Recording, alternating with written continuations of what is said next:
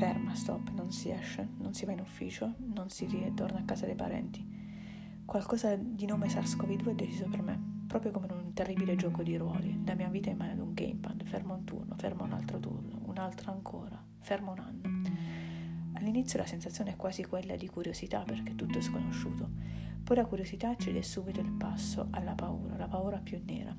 Mi ripiro ste karma, guardo Ale, lui è il mio termometro su quello che accade nel mondo, legge le notizie, ancora altre, ancora altre. Le filtra, me le spiega, ci confrontiamo, mi sostiene nei miei momenti di terribile sconforto, quando il mio pensiero vola l'unica persona fragile, mio padre, quella che davvero è da proteggere.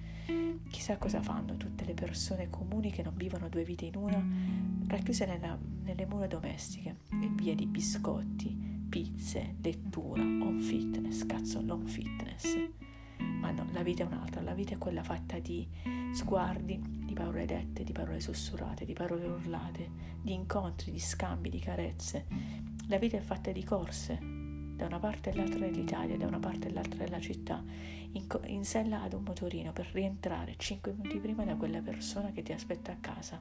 Quando a casa ci vuoi restare, quando a casa faresti di tutto per restarci ancora un po', cinque minuti in più. Trascorso un anno e la cosa più bella ma anche la più pericolosa in quest'anno è stato il tempo che ho avuto di più per pensare. È lì che è partita la mia vera pandemia, una pandemia di emozioni.